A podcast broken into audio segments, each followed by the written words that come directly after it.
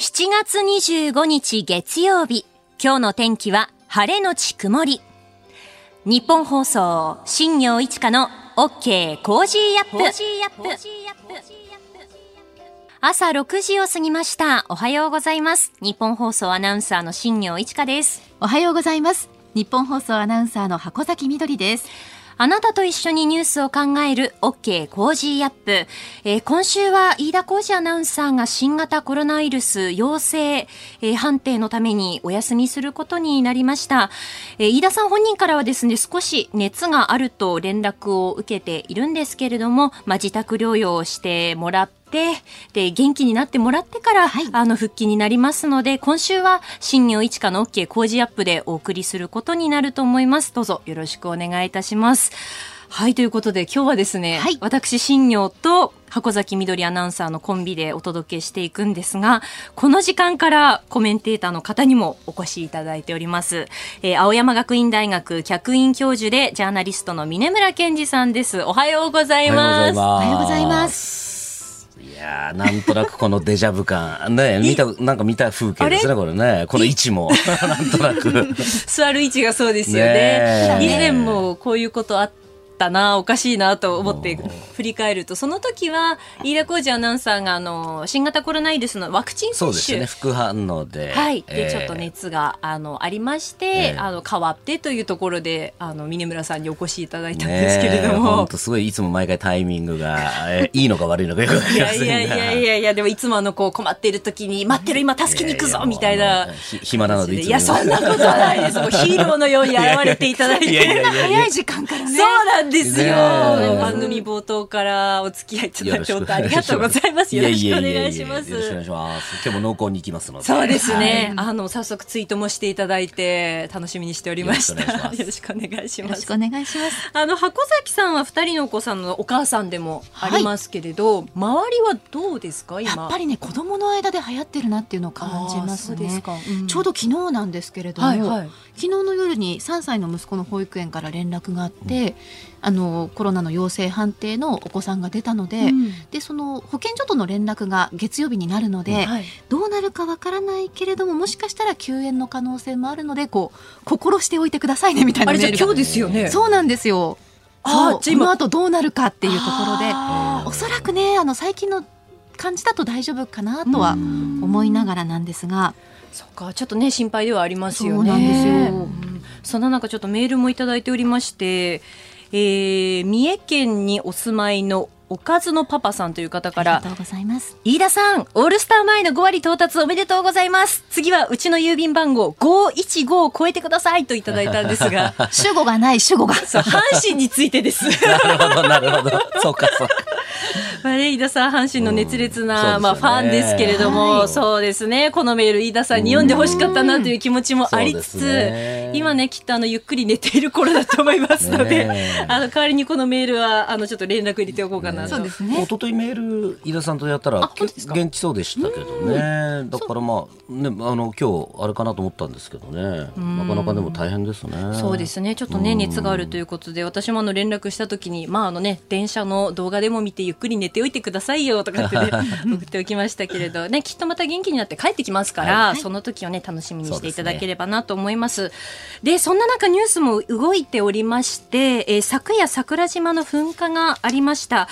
えーおはようニュースネットワークのコーナーで南日本放送のアナウンサーの方とつないで現地の様子も伺いますので、えー新業一華の OK 工事アップどうぞよろしくお願いいたします。あなたの声を届けますリスナーズオピニオンです。この番組はリスナーとコメンテーター、私新業箱崎アナウンサー、そしてみんなで作り上げるニュース番組です。日々のニュースに関してぜひメール、ツイッターで番組に参加してください。今日のコメンテーターは青山学院大学客員教授でジャーナリストの峰村健二さんです。え今朝は6時の番組冒頭からお付き合いいただいております。はい早起きしましたありがとうございます。改めてよろしくお願いします。えーこここの後、峰村さんと取り上げるニュースについてです。6時15分頃からは新型コロナウイルス政府の対応について、6時30分頃からは東京オリンピックの開幕から1年、えおととい土曜日に国立競技場で開催されたセレモニー、私取材に来ましたので、その模様をレポートします。6時50分頃からのニュース7時またには、安倍晋三元総理大臣について、外交安全保障で安倍元総理と定期的に意見を交わされていた峰村さんに安倍総理の対中外交についてお話を伺います。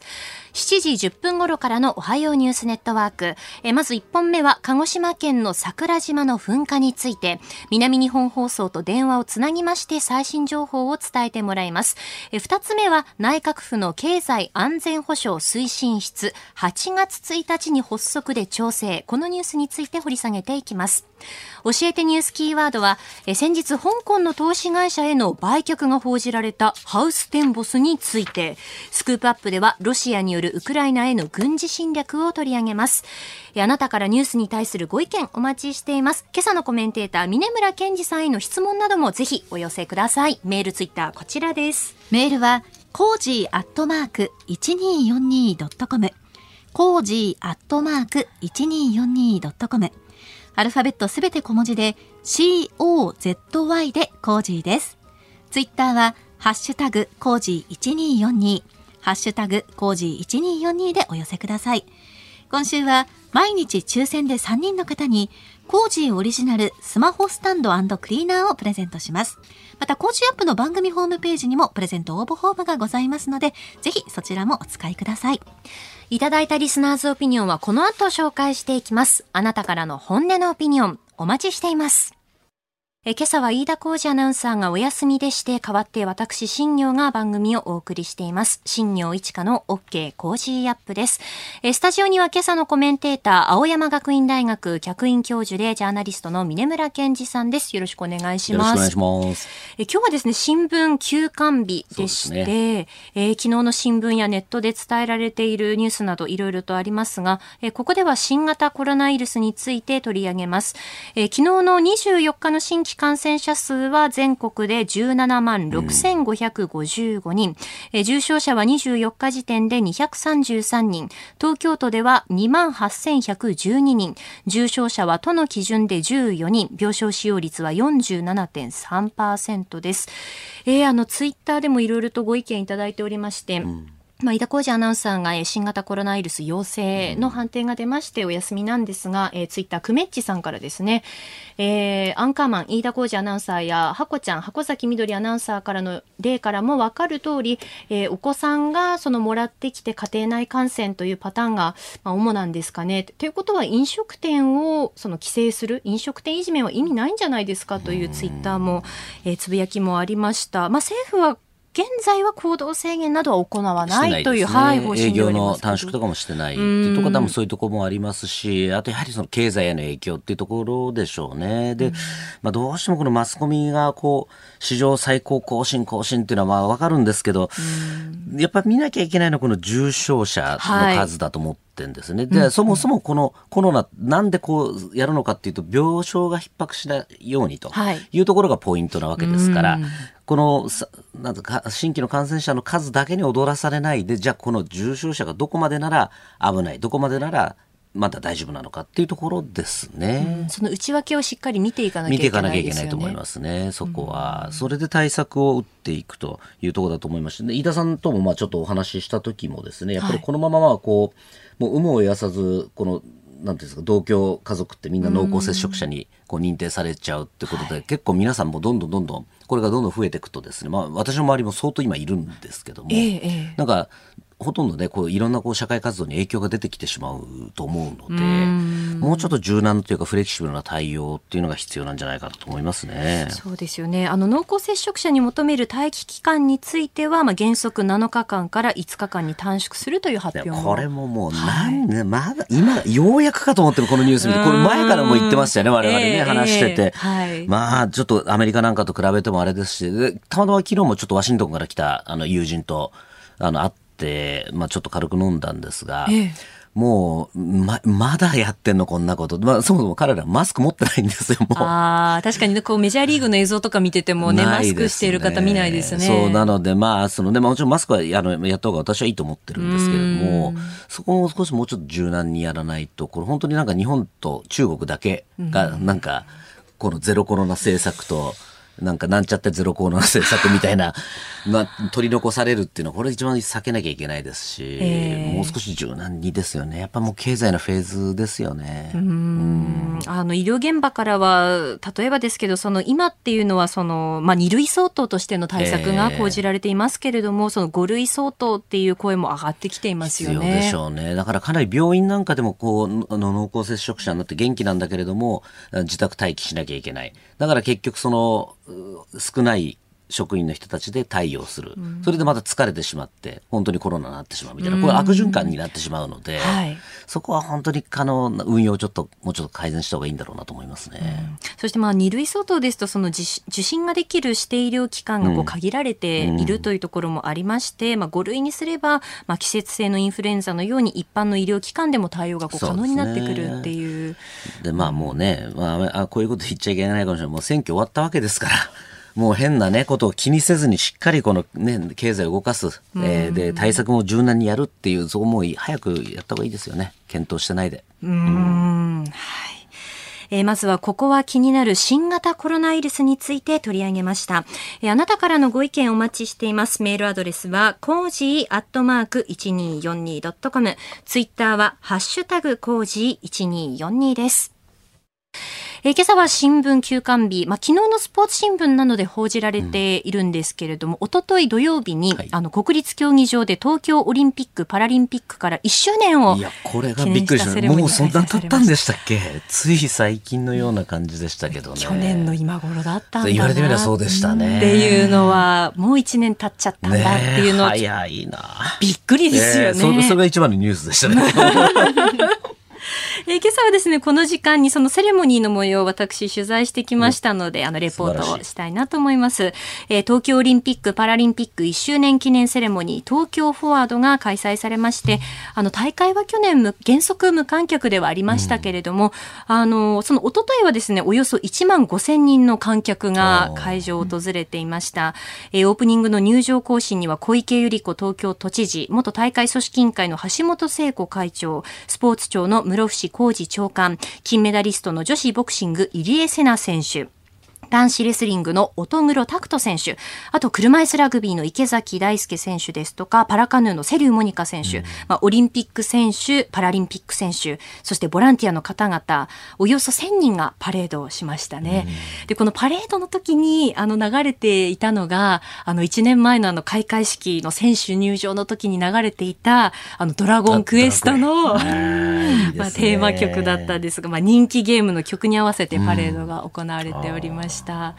で、まあ、そんな中ですね、ちょっと印象的だった言葉がありまして、はい。あの、その時司会を務めていた松岡修造さんが、そのパレードをしている中で、あの、パラ陸上、東京パラリンピックで400メートルと1500メートルで金メダルを獲得した佐藤智樹選手にインタビューをしてたんですが、その時に、まあ、1年前無観客だったんですけれど、この景色見たかったなって、まあ1年越しにかなって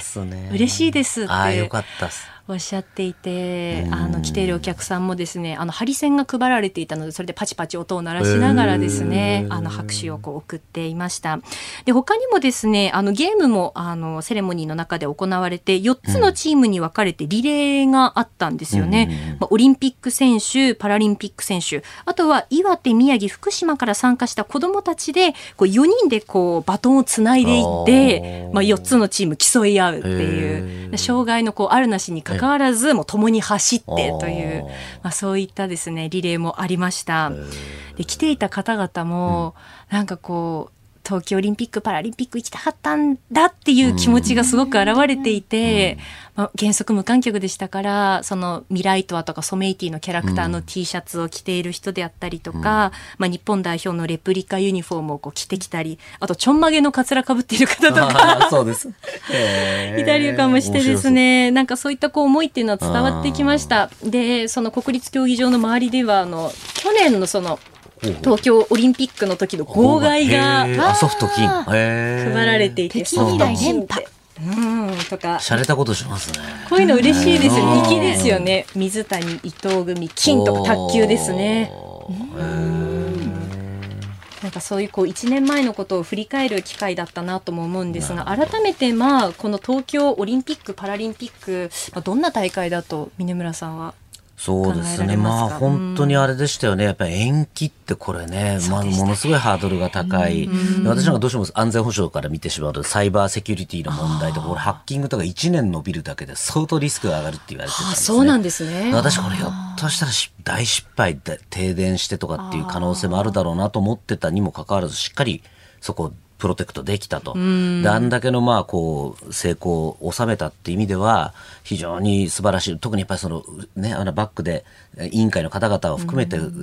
しっかりそこをやったんだろうなっていうのは本当にそこはもう改めて敬服をしますよね。まあ。サイバーセキュリティの面もそうですし加えてやっぱりそのコロナ対策をしながら大会運営をしていくっていう部分でもまあいろいろこう考えなきゃいけないところはありましたよね。うん。で結果としてあれでねなんかあのい割とこう反対意見する人はこれコロナがまた増えるんじゃないかっていうふうに言ってましたけど結果としては全く増えてないわけですしあの時も。そこで言うとまあ本当の意味ですあの難しい中では成功だったっていうふうに思いますね。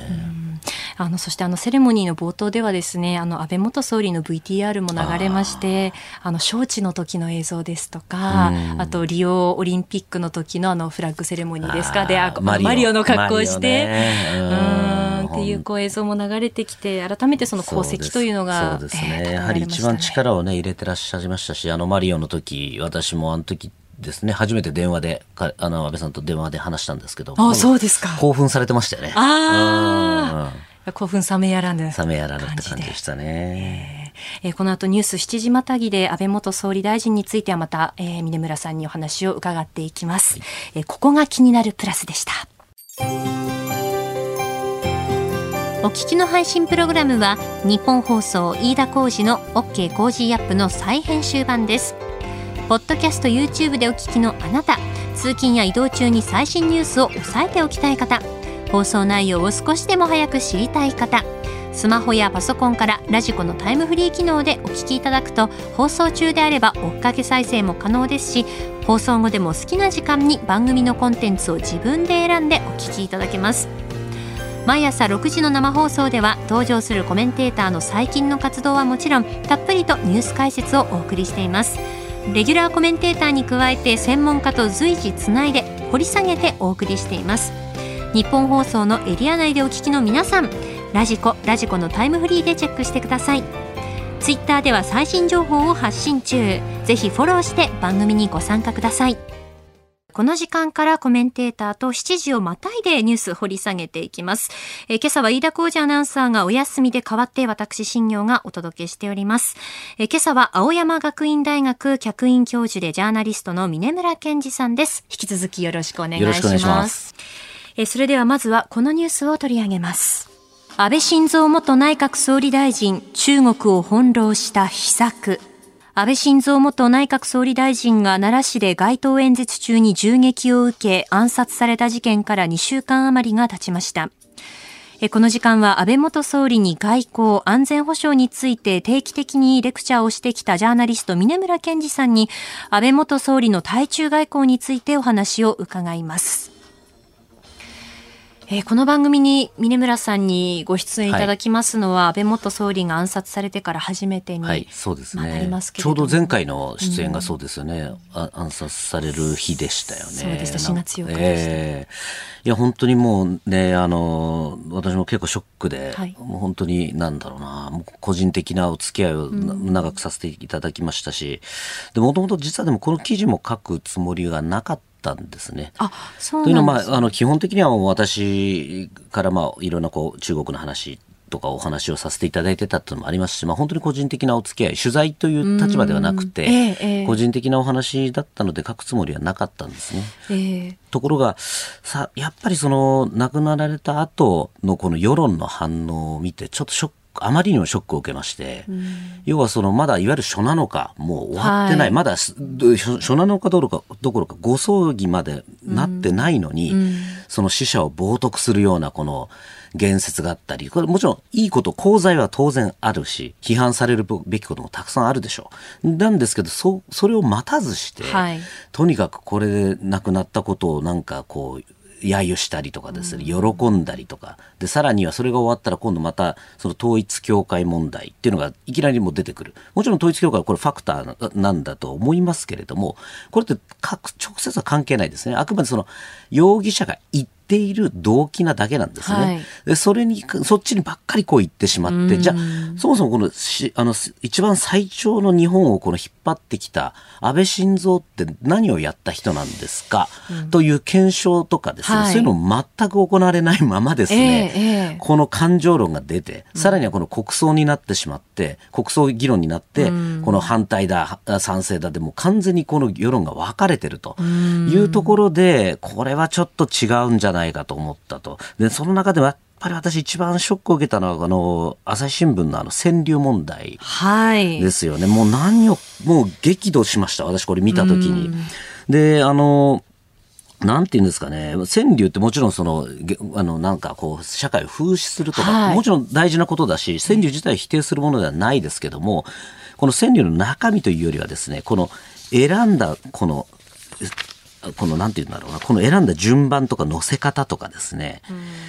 例えばこのね、忖度はどこまで続くあの世までとかね、こんなことって今乗っける話ですかというとこもありますし、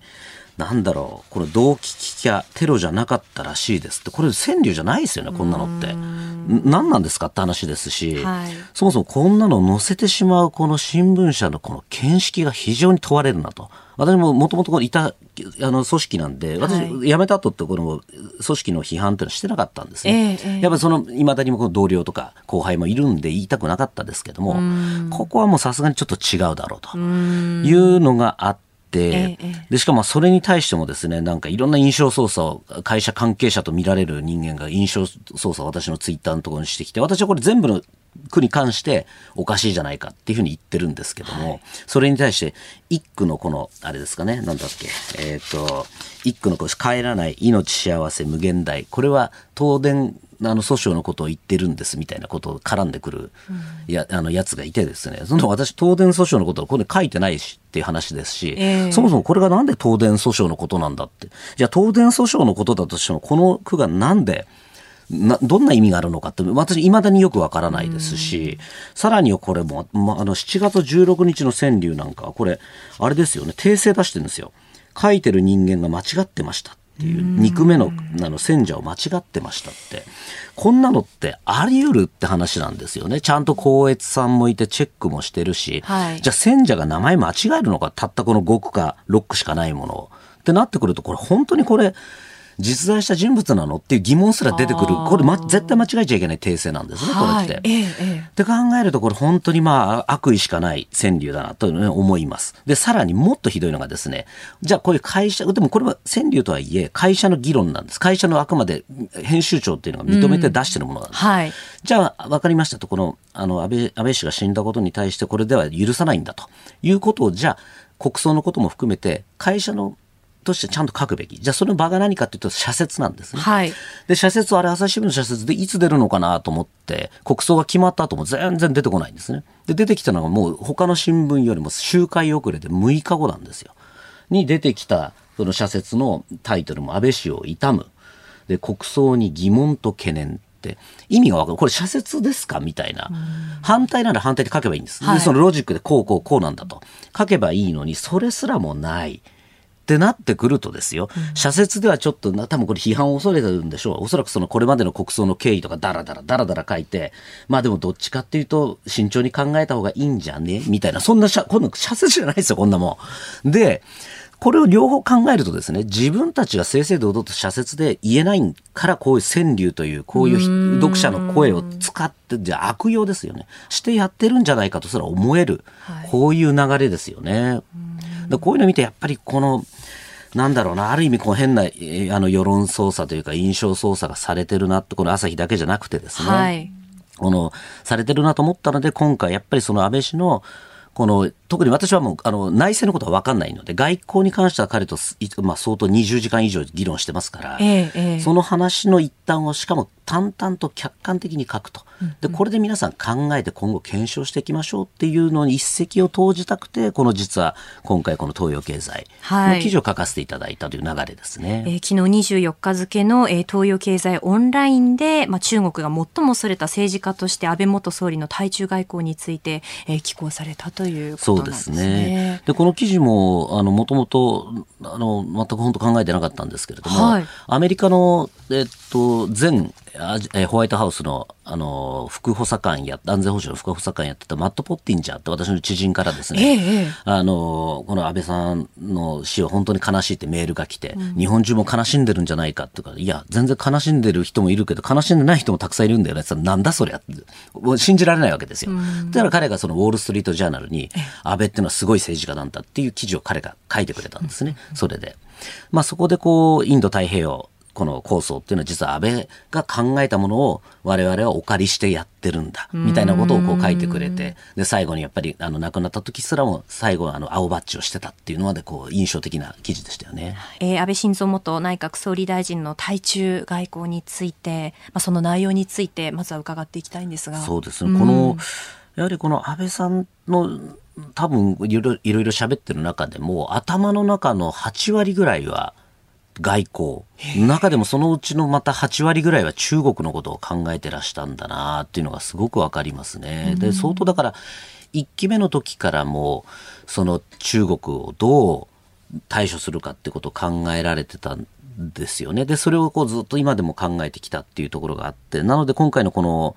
えっ、ー、と、コラムも、対中問題にこうフォーカスをして、えー、書かせていただいたというものですね。で、結構この安倍外交っていうと、すごく強い。で、中国にはもうガチンコで行く。で確かにそうなんです。ガチンコでやってますし、はい、中国に対してもものすごい厳しいことを安倍さん、あの、国際会議だか会見なんかでもおっしゃってたっていう一方で、しっかりやっぱりその、なんていうんですかね、強めの飴を、あ、鞭を打ちながら、飴はしっかりやってたっていうのが、すごく彼の聞いた、彼から聞いた言葉の中で印象的だったんですね。その飴の部分というのは？飴の部分で言うと、やはりその特に経済に関して言うと、あの、習近平氏が打ち上げたの1対1路構想、シルクロード構想があったんですけど、あれにはアメリカはあれを反対してたんですけども、そこはあえて日本はあの条件付きで支持するっていうのをバーンと打ち出したと。いうところで、これで中国からしたら、おっとこう、あの、対日認識が変わって、って2018年にこう一気にわたったあの日中関係が改善してるんですね。そういうあたりの使い方って、これって一番中国人にはあのワークするやり方なんですね。中国人って、これも安倍さんがよくおっしゃったのは力の信奉者だと。力しか信じない、あの人たちは。っていう部分と、そのくせこうメンツで持ち上げてあげると、うん、すぐ調子乗る人多いんですよ。なので、そうなんですね、これ多分、あの、安倍さんはこう字でやってたなっていうのが聞いてても、あの、すごくわかりましたよね。だから、ドーンって強い日本なんだっていうふうに見せつつ、あの、最後のところではこう、メンツは、顔は立てる。っていうこのやり方ですよね。バランスうまく取っていく取ってたと思いますね。だからあの亡くなった時のあの習近平、えー、李克強両氏からのこの朝伝というかこれもすごく中身もあの濃いものでしたし、はい、これ二人がど、ね、同時にこう出すっていうのも結構珍しいパターンなので実は最もこうなんだろう面倒くさい政治家でもあるけれども最もある意味畏怖していたっていう存在だったんだろうなと。いうふうに思いますね。で、まあ、こうなってくると一番心配なのが、はい、あの、このポスト安倍というかです、この安倍さん亡き後の外交、はい、特に対中政策がどうなるのかっていうところがすごく心配なんですね。えー、結構だから、中国が辞めた後も安倍が安倍がで言ってたわけですね。の、あの、安倍いつ台湾行くんだろうみたいな感じでこう、その動向にはやっぱり注目していた。だからここでもその、あの、マットマンセオリーって言葉を使ったっていうのは、あえて相手側にこう、なんかこいつよくわからない危ないやつだ。だ結構割と過激な発言を特にこうやめた後もされてたのも、あれは意図的にやってらっしゃってたんですよね。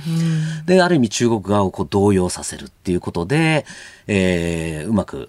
中国をこうマネージしてるっていうところは非常に巧みな外交だったなという印象ありますね。うんその継承者としてはどうですか、峰村さん。これあの、よく言われている、なんか確執があったんじゃないかって言われてる、この岸田さんはいって言われてますけど、ええええこれよく私、安倍さんから岸田さんの話聞いてると、結構仲いいんですよね。で特にやっぱり安倍さんがよくおっしゃってたのは、安倍外交のほぼ大部分は、えー岸田さんが外外交外務大臣として支えてくれてたと。いうのは2、3回おっしゃってたんですね。ええだからまあ私のそばで、えー安倍外交を見てくれてたし、しかもそれを実行してくれたのはあの岸田さんだと。うん。っていう意味だからあの最も安倍外交の真髄を分かってるのは岸田さんなんだと。だから最後の総裁選の時の最初高市さんをしてたらっしゃったんですけども最終的にはまああの岸田さんの方にシフトしたっていうのはそういうところがありますよね。という意味でやっぱりもう岸田さんにその辺の自覚をしっかり持っていただいて、はい。えーこの安倍外交をしっかりこう発展させる引き継ぐだけじゃなくてやっぱ発展させてもらいたいなっていうのは思いますよね。なんかこうお話伺っているとその安倍元総理がそのいわゆるこう瓶の蓋というか、うん重しであるそういった存在でもあったんだなというやっぱ感じますね。そうなんですよね。これって重しって2つの意味があって、はい対やっぱり中国に対するあのプレッシャーというか重しですよね。だから面倒くさいやつがいるなと。あまり変なこと言うとまたなんかへあの台湾行くんじゃないかとかなんかまた安全保障で強いことやるんじゃないかって、まあさっき言ったそのマットマンセオリーでビビビビらせるっていうファクターと実はもう一個これ安倍さん自身もおっしゃってたんですけど私がその自民党の右派割とまあ強対中強硬派の人たちをしっかりとこうマネージしなきゃいけないと。要は彼らの声っていうのを大事にしながら自民党っていうのはあくまでその右と左がうまくバランスを持って、えー成り立ってると。でその中でやっぱりその右の方にリーチしてる私がしっかり彼らの声を汲み取って彼らの声をしっかり政策なりに反映させつつ、彼らがこう暴走したりとか彼らがなんか、えー変な動きをしないようにっていうのをこう抑えるって役割もしなきゃいけないんだっておっしゃってたそういう意味の蓋だっていう両方の意味ですねそこは。えーこの時間、安倍晋三元内閣総理大臣の対中外交について伺いました。おはようニュースネットワーク。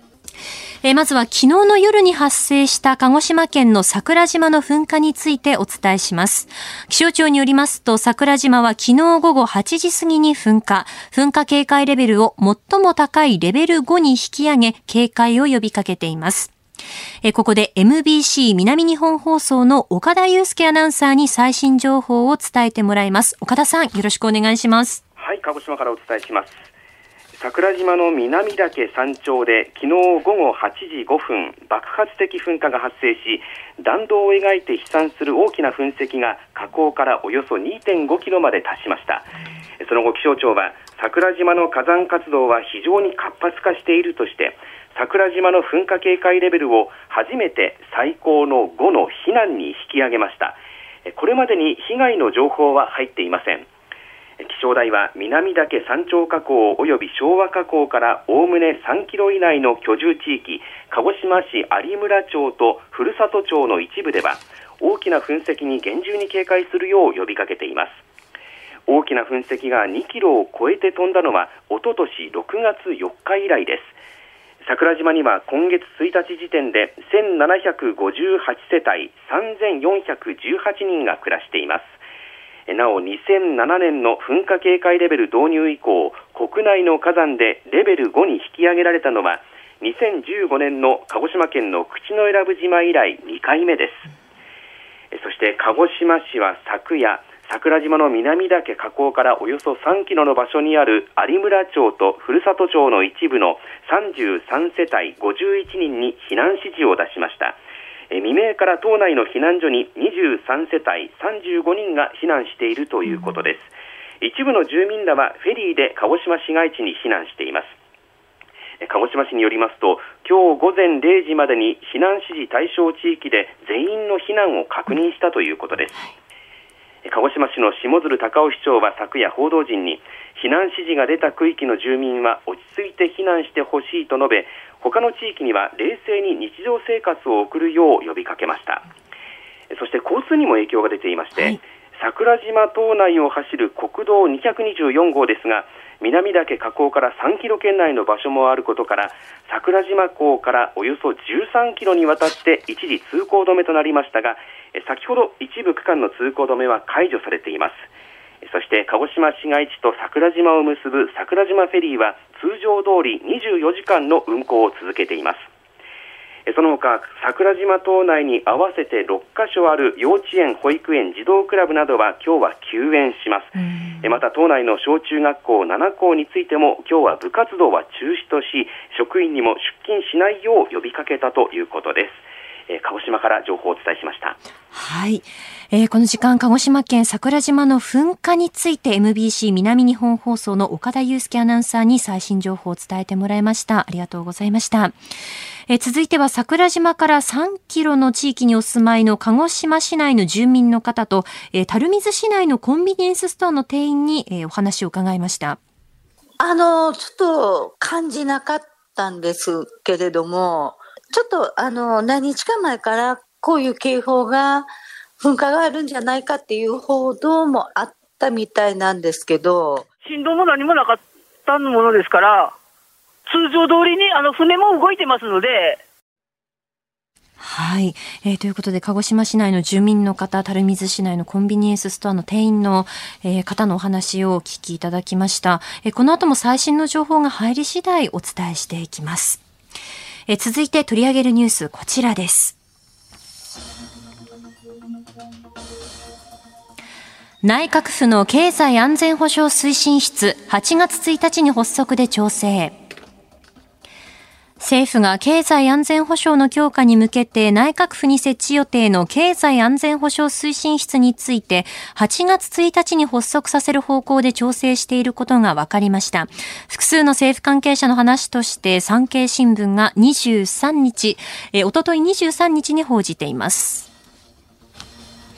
経済安全保障推進室という名前については仮になっていますけれども、えー、今年5月に成立した経済安全保障推進法を受けての設置になります。設置に関して法律の交付から6ヶ月以内としていたんですけれども、うん、まあ比較的早い立ち上げですね。まあ、おそらく名前もまあこの名前になるんではないかというのは私も政府の関係者から聞いてます。で、これ結構早い動きですね。もともとこの法律ができて半年っていうことだったんですが、はい、それでまあこのタイミングでできるというのは非常に喜ばしいことだと思います。これまであの小林、えー、高之経済安全保障大臣の下ってほとんど人がいない状況だったので、はい、これまあ50人、とりあえず50人ぐらい確保されるんではないかって話なので、そうするとかなりこう、だいぶパワフルな組織にはなるんだではないかというのは期待してますね、うん、これだけこう早い立ち上げになってるってことはもう重要性が増してきているっていうその危機感というのも、まあ、かなりあるっていう。あると思いますね、うん、もう危機感というかもう遅いよっていうぐらいの本当話なんですよね、はい、あまりそうケチをつけても始まらないんであれですけども、えー、本当にこれ早くやった方がいい問題ですよね、うん、もう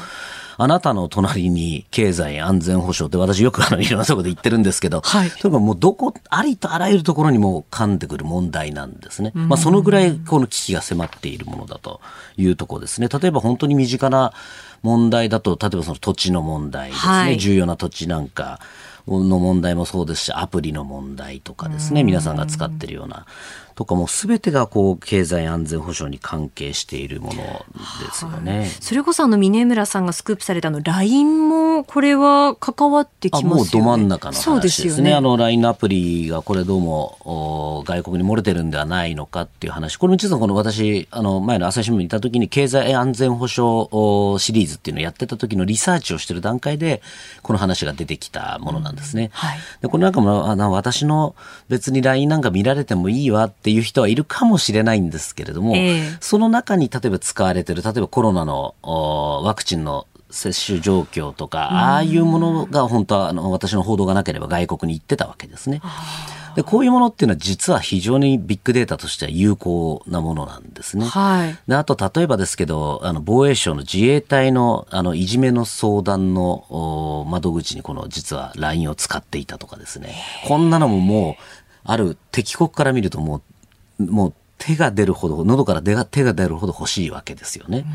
そこで、あ、大体どのぐらいこう、あの、そうか、自衛隊の中で心を病んでる人がいるんだとかっていうのが把握できちゃうわけですよ。なるほど。ええなのでこれって本当に些細な情報特に今ってこのビッグデータの時代なので、ええええ例えばあの顔写真ぐらいいいじゃないって言うんですけど、この顔写真も例えば、えー8000万人のユーザー分の顔写真が集まればこれも顔認証とかに転用できるわけですね。ってことを考えるとこれ本当にもう今どんどんどんどんこの経済と軍事っていうものが今までは別個のものだったのが今ほとんどこう融合してきてる融合というかほとんど重なってきてるわけですから、そこにこのこれはダメこれはいいっていう、まあ、今回もこれ特定重要技術の20分野の中に絞り込んでやるということですよね。この中にまあ例えば医療とかはい。あのありますけどこれ医療の中で私一番心配してるのはゲノムのこの分析ですよね。はいこれなんかもやはりこのあの中国あたりはすごくこう力を入れてます。で、これもこうゲノムの検査とか、あのいろんなこう生体検査とかっていうのを中国、例えばコロナのあの PCR 検査なんかもそうですけども、中国の企業、中国系の企業とかが安くそれをこう請け負ってると。はいで、実はこれもうまく集めればですね、これもその人のゲノムのたあの分析になるわけですよ。例えば日本人のこのゲノム、どどういう遺伝子の傾向なのかっていうのを探すことができる。じゃあそれ日本人が弱い部分ってどういうものなのかっていうのもううまくいくと探すこともできる。じゃあそれに応用する、例えばな生物兵器、化学兵器っていうのを作りやすくなる。っていうことを考えると、これ本当どこからどこまでがっていうのはわからないんですね。線引きないですよねないです、ないです。ないからこそこういう政府がしっかりそこ基準、ここがいいんです、ここはダメなんですってガイドラインを作らないと民間としてもじゃあ全部ダメなのかって話になってしまうので。そうですよね。これ結構、あの、日本企業の幹部なんかとよくこの経済安全保障の話、私意見交換する機会多いんですけれども、はい皆さんやっぱそこですね。分かったと。経済安全保障大事なのは分かるんだけれども、分からないと我我々には。はいなので、その国にしっかりしたガイドラインとか線引きをしてほしいというオーダーが結構強いので、そういう意味ではこの、今回の、えーこの特定重要技術っていう分野で絞ったっていうのは非常にいいことですし、それをこう、しっかりこの法律を実現する組織を作ったっていうのは日本にとっては非常にプラスだろうなと思ってます。実際その企業の方々はその経済安全保障に関してはどういったこう今考え方というかそういうのを持ってらっあのもうしゃいますか？一気にこの法律ができてから、それまでふーん、経済安全保障大変そうっすね、みたいな、こう、あの割とこう一言、まあ大企業でも割と一言感が多かったんですけども、はいやはり法律できてからすごく意識が高まってますね。あそうなんですねえー具体的にどういうことをすればいいんでしょうかと。で、このこの法律はどう今後なるんでしょうかとかって、結構そういう具体的な質問が増えてきてますね。なるほど、えーこの時間は内閣府の経済安全保障推進室8月1日に発足で調整というニュースを取り上げました。以上おはようニュースネットワークでした。この時間は教えてニュースキーワードです。ハウステンボス。今月21日、大手旅行会社の HIS が長崎県佐世保市にあるテーマパーク、ハウステンボスの運営会社の株式を香港の投資会社に売却する方向で検討していることが分かったと伝えられました。新型コロナの影響で業績が悪化し、財務内容を改善する狙いがあるとみられます。ハウステンボスは1992年に開業、2003年に会社構成法の適用を申請して経営破綻しますが、2010年に HIS が買収、翌年には黒字化して経営を立て直しました。まあ、ここへ来て香港の投資会社に売却という報道が出てきたんですね。ねえ、ちょっとおっとっとって感じです。というのはこれ実は長崎であの IR をこれ進めてまして、これもう思いっきりこの IR の予定地ど真ん中の話なんですね。そうですよねであのあれとなんでこれが進んでたはずなのにこの話が出たんだろうっていうのは非常に不可解ですね。であともう一個重要なのはこれ香港っていうこのキーワードなんですよね。で実はこの長崎 IR 自体、この入札の時、ああの事業者選ぶ時もですね、この香港系の企業っていうのが一番有力だと。はいいうふうに言われてたんです。で、これも実はさっきのこれ経済安全保障に実はあの絡んでる話で、ええで、実はこの予定地のハウステンボス周辺っていうのは、あの、す米軍の、お基地、えーと、基地と、あと、えー住住宅宅地、特に住宅地の大きいんですけど、はい。ほとんどもうフェンス越しにこう隣接してるようなとこなんですね。なので、ここにもしその中国が何か建物を建てたりとかっていう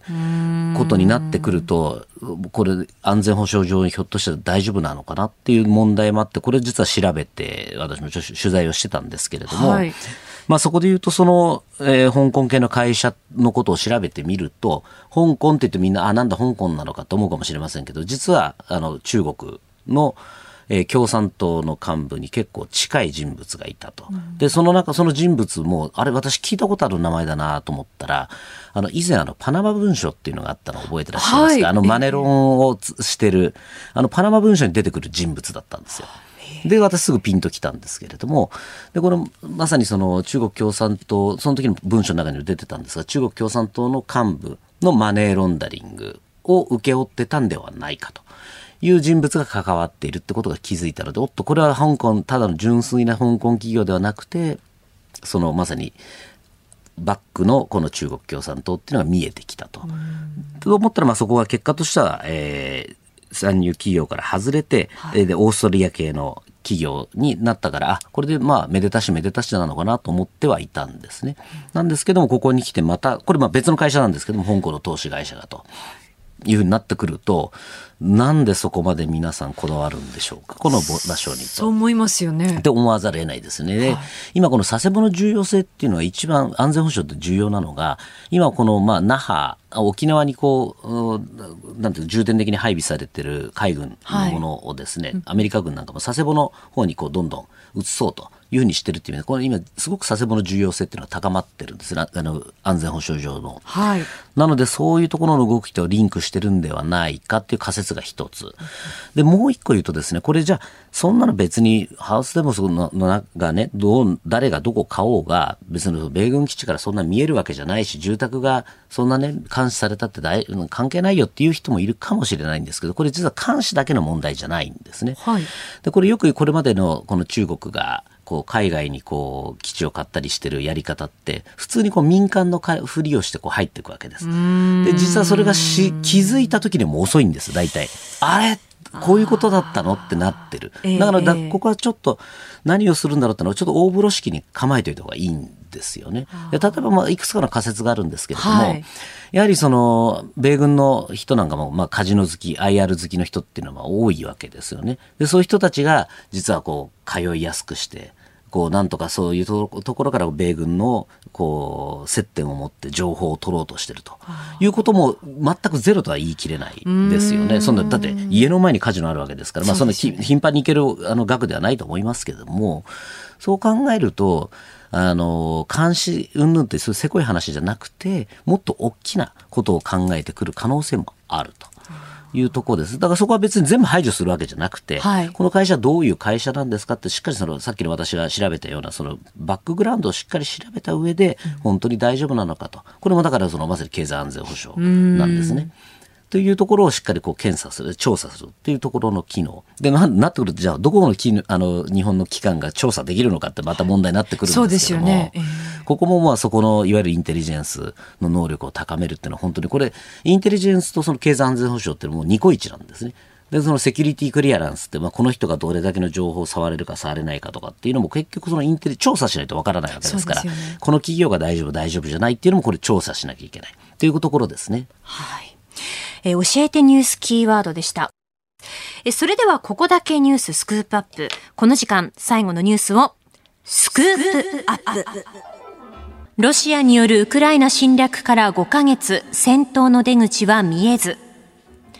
ロシアがウクライナへのウクライナへの軍事侵略を開始してから昨日7月24日で5ヶ月となりました。ロシアは主戦場としてきた東部ドンバス地方に加えて南部でも支配強化を目指すとしていますが、ウクライナ軍は徹底抗戦の構え。依然として戦闘の出口は見えていません。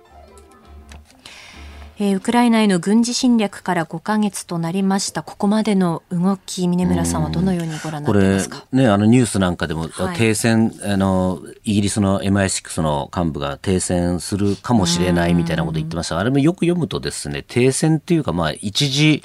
ちょっとお休みみたいな感じなんですよね。はいニュアンスとしては。で、で、もう実際そうじゃないですか。これだってもう、あの食料なんとかしますよって言った翌日ですよね、ミサイルぶち込んでる、もう全くこれはもう停戦もしする気はないんだろうというふうに思いますね。穀物輸出合意を署名した翌日に、ええ。ウクライナ南部のオデーサ港にミサイル攻撃があったということで、ですね。まあ、仲介にトルコや国連が入ってたわけですけれど、まあ、メンツ潰されたと言いますか。うんですよね、まあ、そもそもプーチンがやる気がなかったっていう方を考えた方がいいんじゃないかと思うんです。で今ちょうどあのこの最新号の週刊ポストで、はい。例のあのプーチンと習近平という連載をやってるんですけど、ちょうど今回今プーチンの回でで、まあ、プーチンの父親の話をちょうどここで取り上げてるんですけども、はい。やはりそのみんなこの戦争が起きた時って大体まあ数ヶ月かかるんじゃないかとか、まあアメリカ軍のペンタゴンの人間なんかも、まあクリスマスまでは、まあ、かかるかななんて言ってましたけども、どうもこの、まさにそのプーチンのこの父親への思いとかそういうのを調べていくうちに、やっぱり彼の中でその独ソ戦のレニングラード包囲網のトラウマ、あお父様がすごくあの、大怪我されて歩けなくなってっていう、ええで死にかけたんですね。でそのトラウマっていうのはすごく引きずってるっていうのはいろんな証言から出てきたんですね。でそう考えるとじゃああの戦争何年続いたかというと4年間。でさらにね、膨大な何百万、数百万人の犠牲を、しかも市民の犠牲を出してるわけですね。からすると、これだけ犠牲出てたんだから、もうちょっと牽戦ムードが高まって、えー戦争が終わるんじゃないかって、こう、我々は欧米とかに日本は思ってるんですけど、それ多分違っ、捨てた方がいいと思うんですね。おそらくプーチンなりロシア人の多くの頭の中にあるのは多分レニングラードの包囲網の戦争がある。で、あの教訓は何かっていうと、これプーチンが得たものっていうのは、私は最初仮説としてアメリカのあの専門家なんかと話してると、あれだけ犠牲が出た、こう悲惨な戦争だから、やらないでおこう。これ日本人ってそうじゃないですか。そうですよねええええところがあの独ソ戦ってあれだけ、多分もう一番被害出てるわけですね。2000万人死んでますから。はいあれだけ被害ができたのに、日本の場合負けてますからいいんですけども、あそ、日本、えっと、ソ連の場合勝ってるわけですね。だから、あれだけ犠牲を出してようやく勝ったんだと。いうふうな思い、その成功体験になっちゃってる。これが私このねじれてる変なこの良くないところだろうと思うんですね。はいだからどんなに犠牲を出してでも勝たなきゃいけないんだって、これプーチンなりが考えてる可能性って私十分あると思ってるはい。と考えると、これおそらく同じぐらい4年から5年っていうスパンでも見た方がいいんではないかというふうに思ってますね。それぐらいの長期戦になると。はい。なので、えっと、我々の方も、このいわゆる西側も、その長期戦に備えた、このシフトをしないきゃいけないもう時期に来てるんじゃないかと。はいそれこそ今、ウクライナの制裁疲れとかってこうせ、もうそろそろ制裁ちょっとやめようかと、ドイツなんかもガスのね、パイプラインちょっと再開とかってなってきちゃってるので、これどう、もっとこう持続可能なものにするかっていうことを考えていかないと、なんだ、あの、こんなもんでもういいかっていうふうにプーチンに足元を見られた瞬間、またこれ、再攻撃にやってくる可能性が私十分高いと思いますね。でもう一つ気をつけなきゃいけないのは、じゃあ、そうかと、この制裁最初はすごかったけれども、所詮半年ぐらいでこいつらすぐ終わったねっていうのを、もしそれ中国の習近平氏が見たら、あ、じゃあ我々も台湾やっても所詮半年で、あの、我慢すれば、それぐらいのこと考えておけば、準備しておけばそういうことですよね。それだけまあしのげば、多少飢えても頑張ろうってなるよねっていうふうに、これなってしまうっていう意味では、この、やはり今ってすごくその国際秩序のこの分岐点にいるわけですよね。ここをしっかりこの制裁でロシアの暴発をうまく抑える。な、あの、その後、停戦に持っていければ、おそらくこの台湾の問題にもドミノにはならないと思うんですけれども、ここで失敗したりすると一気にこの国際秩序が崩れていくという非常に危ない状況にいると思いますね。うんここ最近のその中国とロシアの接近というのも、もうこれは本当にもう異常ですよね。はいだからまあ、一時期ね、あの日本もそうですし、アメリカもその中国とロシアをうまく切り離すと、離間するっていうので動いた。まあまさにその安倍政権の時のあの、交渉なんかもそうですね。はい北方領土交渉もそうですけども、やはりこれ私中ロ関係、特に今回のこの連載なんかプーチンと習近平ってこの個人のこのあまりの深いつながりを見ていくと、で、二人とも独裁者で力持ってますから、ええええいくらその中ロって微妙だとか、こんなこう国益がぶつかってるなんて調べたところで、これ、いや、意味はないんですね。実はそのトップ同士、独裁者の二人が何を考えてどう思ってるのか。で、この二人の結びつきはどうなのかっていうのを調べていくと、これ簡単にこの両国が、こう、引き裂かれたり、こう、罹患されるってことは私は考えにくいと思ってます、ね、ますます逆にこう結束力が強くなっていくね。むしろこれロシアもどんどんどんどん経済的にこの制裁とかで困ってくると、じゃあ中国に買ってもらうしかないと。中国から物をもらわなきゃいけないってなってくると、中国依存が高まる。で、さらに経済力がもしこれ落ちてきたら、まあ、ある意味中国のジュニアパートナー、ちょっと中国よりちっちゃなえー、国のパートナーというふうな位置づけられると、もっと中国にこうくっついていくわけですね。そうなってくると、こう、かなりまた、あの、西側バーサス中ロ連合っていうこの構図がどんどんどんどん強まってくるんではないかと。で特にその中であの気をつけなきゃいけないのはいわゆるグローバルサウスと言われているそのそれ以外の国ですね、はい、途上国とか、えええー、ASEAN とかアフリカの国がどっちにつくかっていうところですね。うん、で今日本の日本じゃですね民主主義って実はもうあのマジョリティだと思ってたんですけど、はい、2019年から実は人口だけで見ていくとマイノリティに転落してるんですね。ってことを考えるとこれ実は優位であの中ロがあいつらがちょっとマイノリティで変な国なんだっていうのではなくなりつつあるんですね。これがもう我々側がしっかり頑張って民主主義がしっかりした制度なんだっていうふうに持ってかないとひょっとしたらそのグローバルサウスと呼ばれてる人たちが中ロ連合にどんどんどんどん入っていくと、かなりこれにあの民主主義陣営がマイノリティになってしまうっていうと、この非常には危ない瀬戸際にいますよね。うん。えー、 Scoop up この時間はロシアによるウクライナ侵略から5ヶ月というニュースを取り上げました。以上、ここだけニュース Scoop up でした。あなたと一緒に作る朝のニュース番組、飯田浩司の OK Cozy up。日本放送の放送エリア外でお聞きのあなたそして海外でお聞きのあなた。今朝もポッドキャスト YouTube でご愛聴いただきましてありがとうございました。飯田浩二の OK コージーアップ東京有楽町日本放送で月曜日から金曜日朝6時から8時まで生放送でお送りしています。番組ホームページでは登場いただくコメンテーターのラインナップや放送内容の原稿化された記事など情報盛りだくさんです。また公式ツイッターでは平日は毎日最新情報を配信中。ぜひチェックしてみてください。そしてもう一つ飯田浩司アナウンサーが「夕刊フジ」で毎週火曜日に連載中。飯田浩二のそこまで言うか。こちらもぜひご覧になってください。忙しい朝そして移動中。ニュースを少し深く知りたい時。ぜひ AM、FM、ラジコはもちろん日本放送のポッドキャスト YouTube でお楽しみください。